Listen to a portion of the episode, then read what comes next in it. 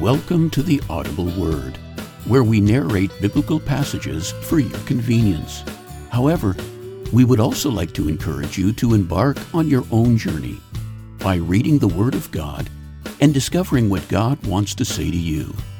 Well, with that said, let's get started with today's reading found in Acts chapter 26, verses 19 to 32.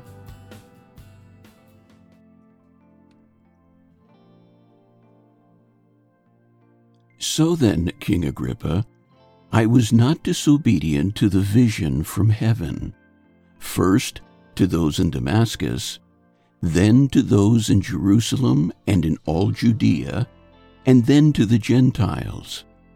I preached that they should repent and turn to God and demonstrate their repentance by their deeds. That is why some Jews seized me in the temple courts and tried to kill me. But God has helped me to this very day. So I stand here and testify to small and great alike. I am saying nothing beyond what the prophets and Moses said would happen that the Messiah would suffer, and as the first to rise from the dead, would bring the message of light to his own people and to the Gentiles.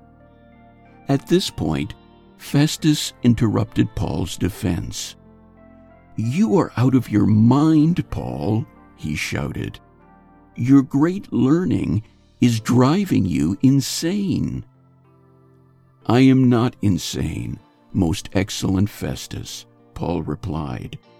What I am saying is true and reasonable.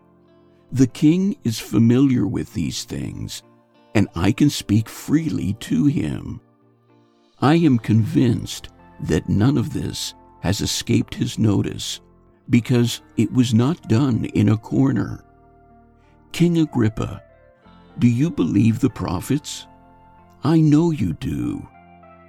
Then Agrippa said to Paul, Do you think that in such a short time you can persuade me to be a Christian? Paul replied, Short time or long, I pray to God that not only you, but all who are listening to me today may become as I am, except for these chains. The king rose, and with him the governor and Bernice, and those sitting with them. After they left the room, they began saying to one another, This man is not doing anything that deserves death or imprisonment. Agrippa said to Festus, This man could have been set free if he had not appealed to Caesar. All readings taken from the New International Version and used by permission. Opening theme music composed by Rolf Eichland. Background music provided by Purple Planet.